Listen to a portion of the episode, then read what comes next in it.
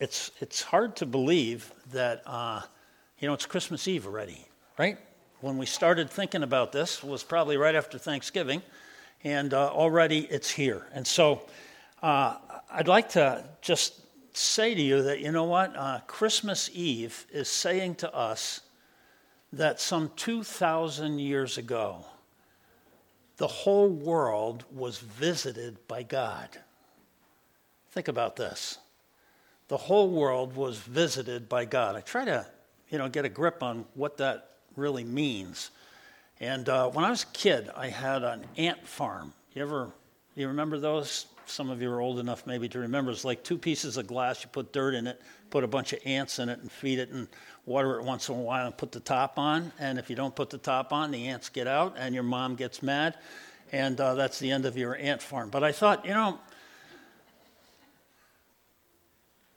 I loved my ant farm. It was very cool. You could watch them making little tunnels and, you know, setting up their whole community and all of that. And I thought, what would it take for me to humble myself and empty myself and become an ant so that I could get into that cage and tell them to stop escaping, to stop running. What would it take for me as a human being to become an ant? And I try to think, what would it take for God to become a human being, to come all the way down to our level in the person of Jesus Christ, to be born as a little baby? God reduced to a little dependent baby? What would it take to come all the way down and make Christmas happen? And so Christmas Eve is, you know, the whole world that's going to be visited by God. And you know, the problem, not too many people knew about it, right? It was going to happen, it was planned for a long time. But I'm going to say that uh, probably Mary and Joseph kind of knew what was going on. And uh, you know, uh, probably uh, Elizabeth and Zachariah knew what was happening. And these two older people, Simeon and Anna, who were at the temple, you know, as soon as Jesus was born, they recognized him. You know why? Because they lived with hope. They read the scriptures and they knew that God was going to send a Messiah. And they knew certain truths that God had revealed ahead of time. And so when it happened, they recognized, wow, this is Jesus, the Messiah and they were waiting with a sense of expectation, so they recognized him. And I think the shepherds and the wise men and the angels, they all knew something big was going on. Not so sure how much they understood, but something unusual was happening. The God of creation, the Father, Son, and Spirit that brought the universe into being, the loving Creator who invented people and shared his breath with us, the God uh, who, through a choice, made a promise to a man named Abram, who was later called Abraham. And uh, God told Abraham he was going to create a nation, going to create a nation. There was no nation of Israel. God created the nation of Israel uh, through Abraham. And uh, he was creating that nation in order that he might raise the seed of a woman. Now just think about that. It's kind of odd, isn't it? It's an obvious reference. It's in Genesis 3:15. In the very beginning, God said the seed of a woman was going to come. And uh, obvious reference to the virgin birth of Jesus, all the way back in Genesis and so forth.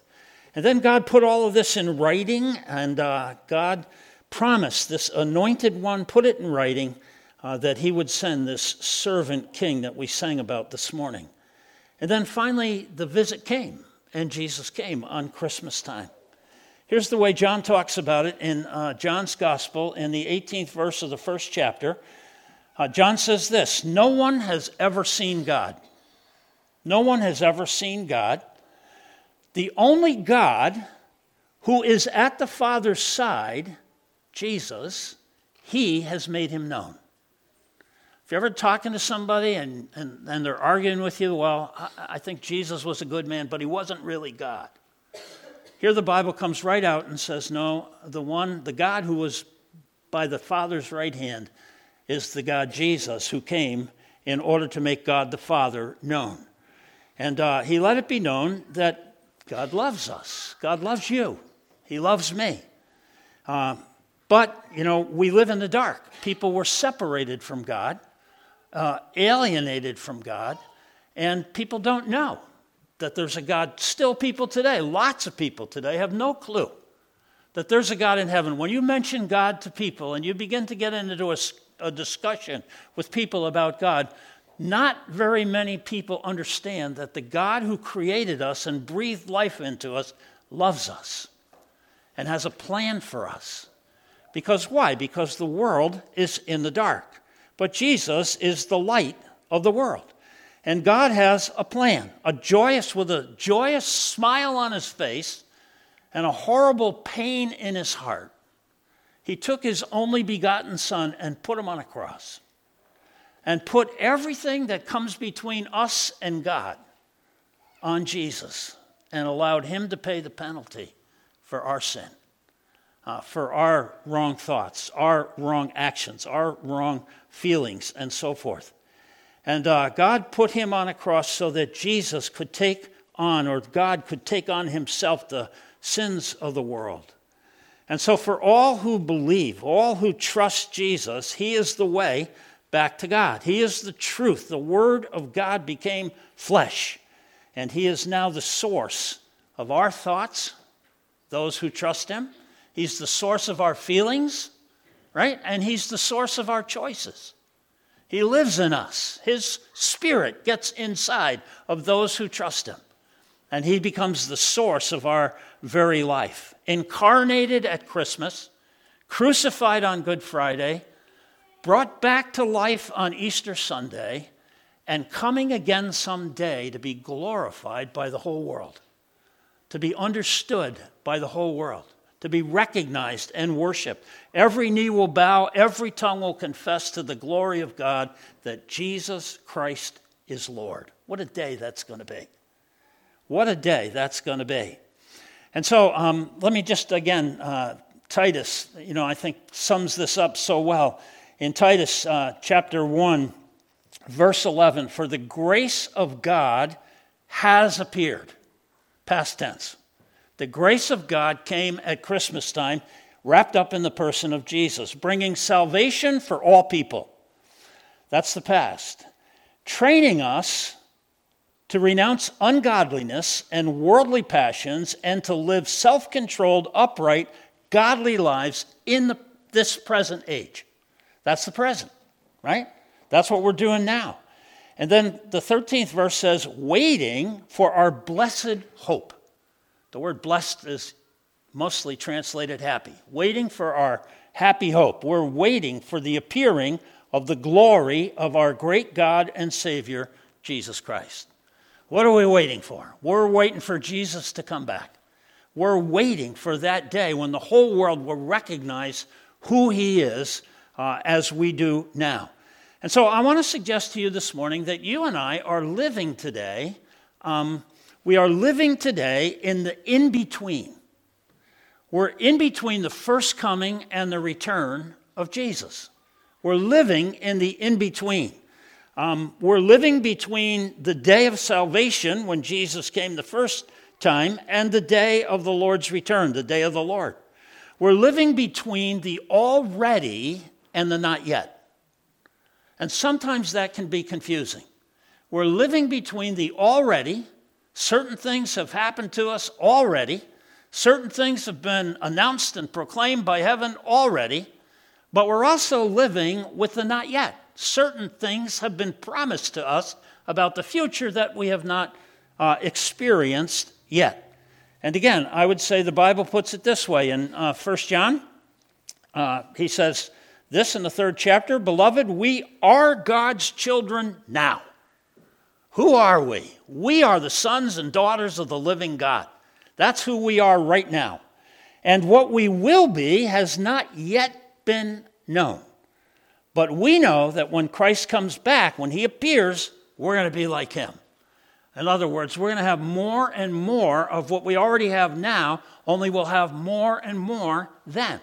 We're living between the already and the not yet. Uh, one of my favorite uh, passages that talks about this is in Hebrews. In Hebrews chapter 10, we read these words But when Christ had offered for all time a single sacrifice for sins, he sat down. Now that's significant because uh, this passage of Scripture is comparing the Old Testament with Jesus. And in the Old Testament, the priests never sat down because the sacrifices never ended. And Jesus comes and he offers for one time, for all time, one sacrifice, and he sits down. Do you know, if you study like the furniture that was in the temple, there's no chairs. They never sat down. You know, and so the author here is saying Jesus sat down. Certain things are finished. Certain things are ours now. And here's the here, here's what he goes on and says. And um, for by a single offering he has perfected for all time those who are being sanctified. Now, I remind my wife of this on occasion. Honey, I'm already perfected. I've been perfected by what Jesus did the first time. I just need time to grow into it. Right? That's what he's saying. He's saying, you know, for by a single offering, Jesus has perfected for all time those who are being sanctified. We are already proclaimed, you know, perfect. But we are also growing into that perfection as we go along. And you, you decide, you know, do you believe that? Has God already, you know, it's kind of like I tried to think of an example. It's like, you know, the presents are already bought, but you don't get to open them until tomorrow. And God already bought the present of perfection for us. And He's in the process of us growing into that perfection, which will be ours when the Lord comes back. And uh, we will see Him as He is, and a number of things will happen to us. So, living in the in between takes faith. I want to suggest to you that faith is always based on the past. Faith is about what God has already said and already done. Why do you have faith? Why do you put your faith in God's word? Well, because of what God has already done. Look at the creation. Look at the stars. Look at all that God has made. Look at what He's done on the cross. Look at what He's already accomplished in your life by putting His Spirit in you. You're not perfect yet. You're growing into that perfection, but God has said it's going to come. It's going to come. And uh, so he, he goes on here, and um, it takes faith for us to live in the in between. And I want to say it also takes hope. It takes hope to live in the in between, hope about the future. Hope is really about the future, right? Nobody hopes for what they already have. Hope is always about the future. Okay? We don't hope for what we already have. Uh, faith and hope, I want to suggest to you, are two sides of the same coin. You can't have one without the other. Faith and hope go together. And uh, we, a lot of times, focus on faith and the past, and we feel secure in that, but we don't focus a lot on hope because we don't feel as secure that we understand what God has promised that He's going to do in the future. And so, hope, I want to say, uh, in Hebrews chapter 11, here's God's definition or the Bible's definition of faith faith is the assurance of things hoped for. Faith and hope are two sides of the same coin, right? Faith and hope go together. Uh, faith is the assurance of things hoped for and the conviction of things not seen. Right? Faith is desire plus expectation. Faith is what I'm hoping for and I expect to happen because of the promises that God has made. What are you hoping for? You ever kind of ask yourself about hope? What am I hoping for? Well, man, I, I would hope, I, am hoping yeah, that death would be overcome. God says, You got it. I already did it in the resurrection. I promise you. You are going to live past the grave, past your own grave. You know, I, I hope that there could be life without disease and without pain and without tears. And God's like, You got it.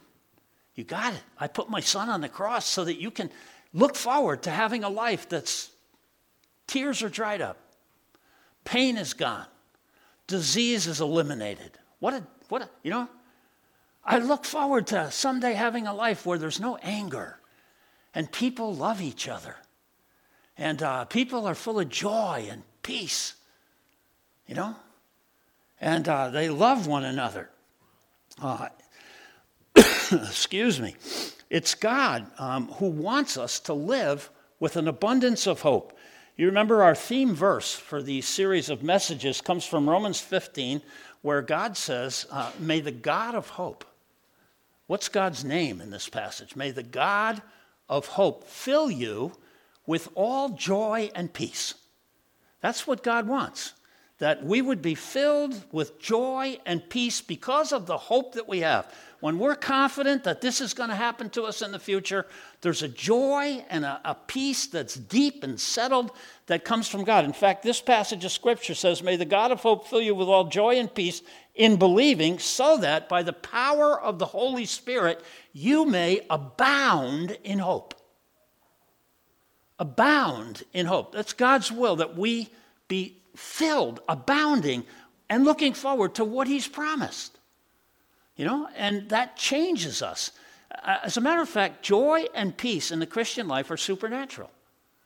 They come from God.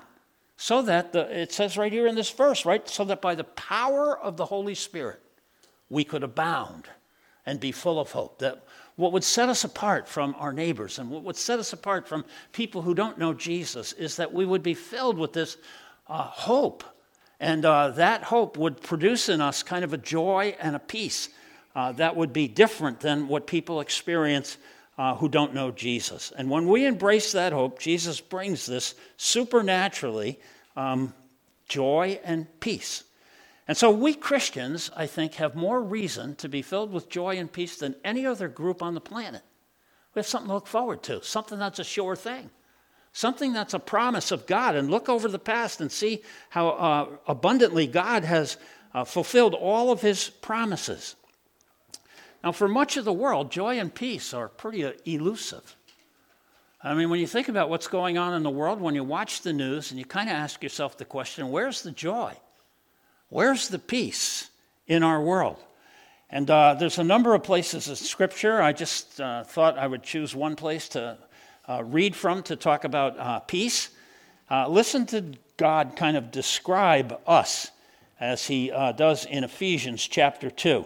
And uh, starting in verse 12, says, Remember that you were at one time separated from Christ. One time we were part of the darkness of the world.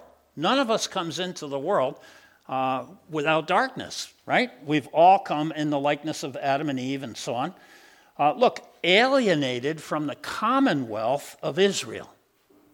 Now, this passage of scripture is kind of comparing Christians with the Israelites, okay? And so we were in the world without Christ, and we were separated from the nation of Israel and strangers to the covenants of promise. God had made some promises to the nation of Israel. He had made a great promise to Abraham, right? And uh, in that promise, God made some promises to us. He promised that through Abraham, he would bless all the peoples in the world. And so God made some promises to Abraham and down through Israel. Uh, and, um, but we were in the world, uh, uh, separated from Christ, alienated from the commonwealth of Israel, strangers to the covenants of promise, having no hope, and without God in the world. That's who we were. That's how all the world is. But now, in Christ Jesus, you who were once far off have been brought near by the blood of Christ. We have been brought close to God through what Jesus accomplished on the cross, the shedding of his blood, the giving of his life for the sins of the world, for he himself is our peace. He himself is our peace.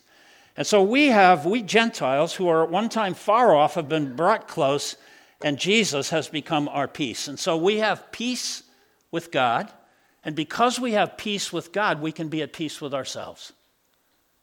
And because we have peace with ourselves, we can be at peace with one another.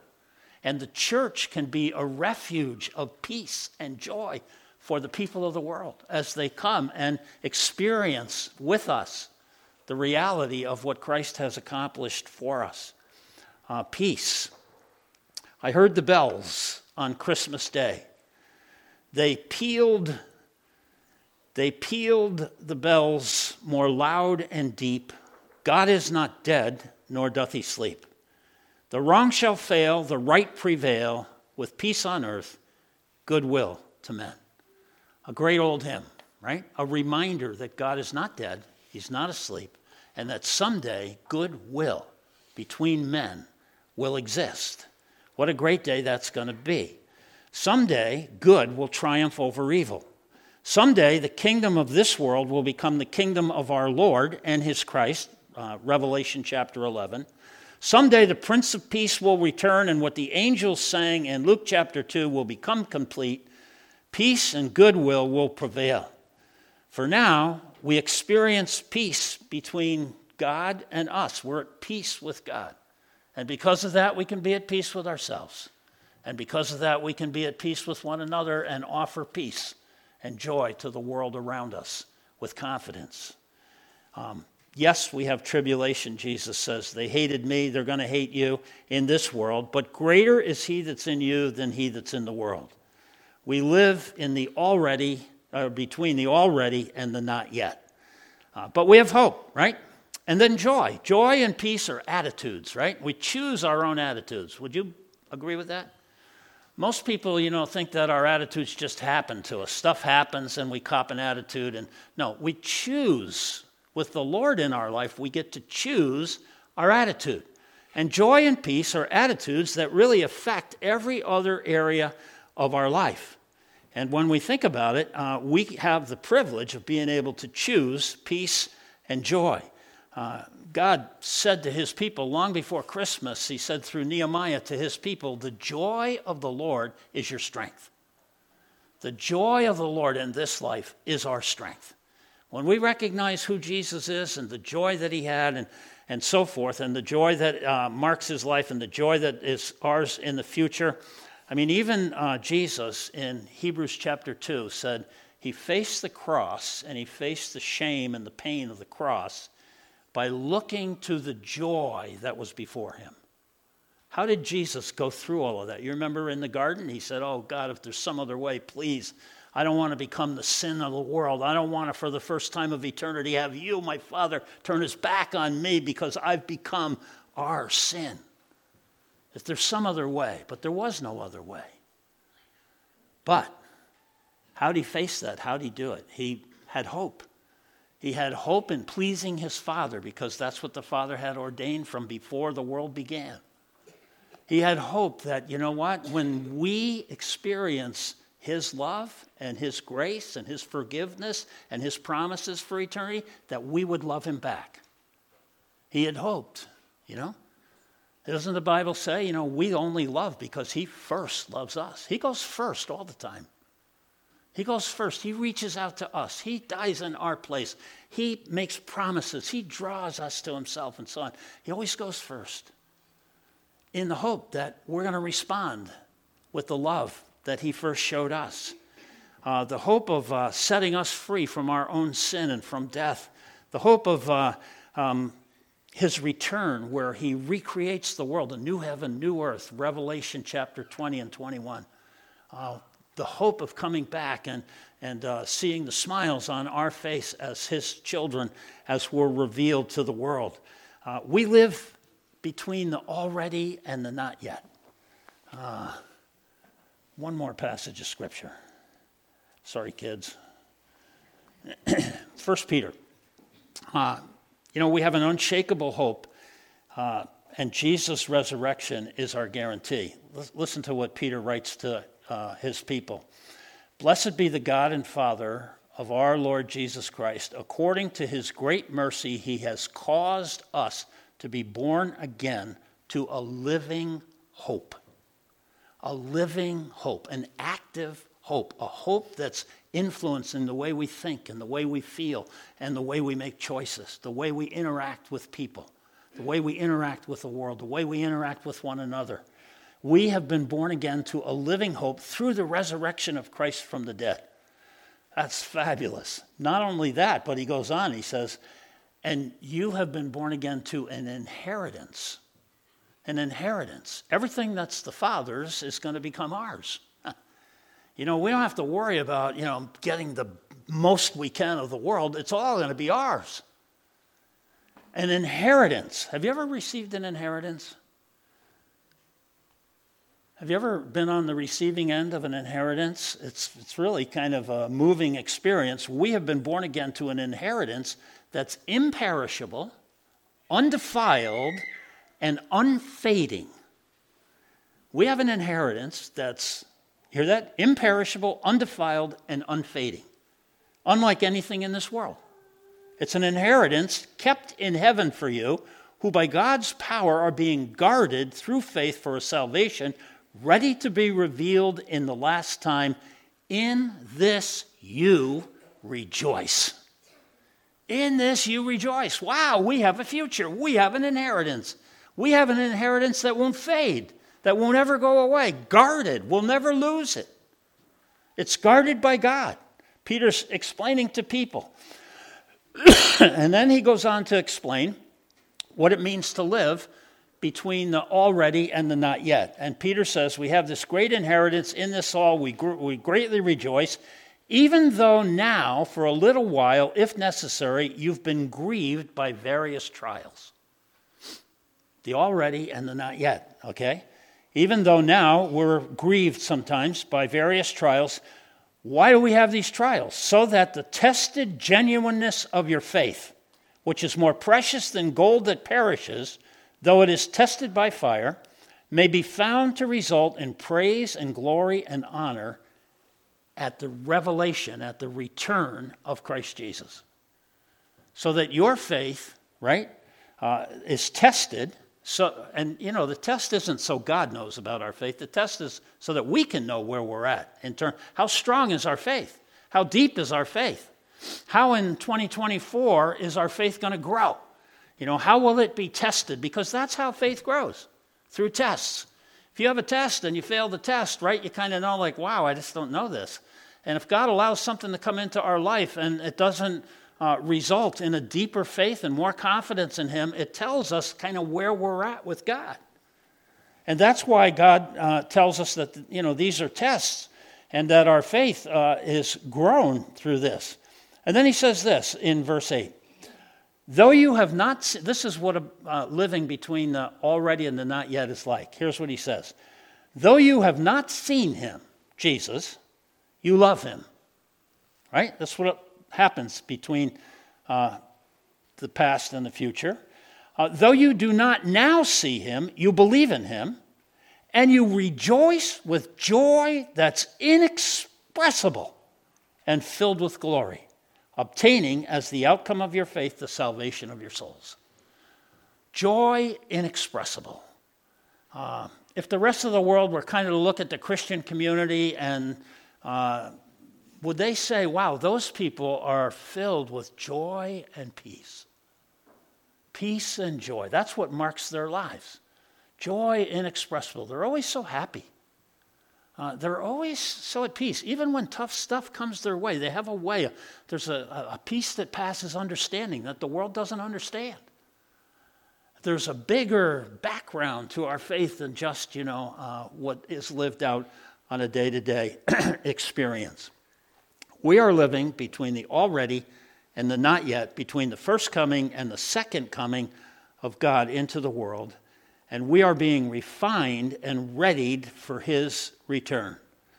May the God of hope fill you with all joy and peace in believing, so that by the power of the Holy Spirit, you and I may abound with hope.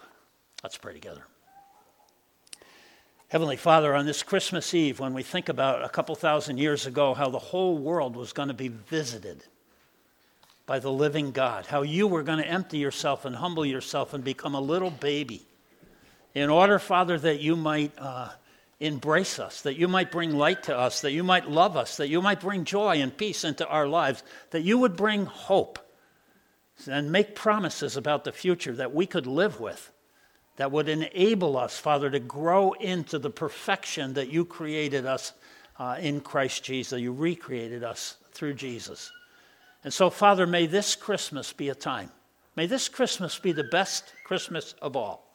May we understand deeper than we ever have before the reality of what you did at Christmas time for us. And may, Father, that lead to uh, confidence in the promises you've made about the future. And may we, in fact, look forward to the return of Jesus with such hope that you can use that hope to create within us a supernatural kind of joy and peace that will mark us and enable us to share uh, your truth with the people around us. Through Jesus Christ, in whose name we pray. Amen.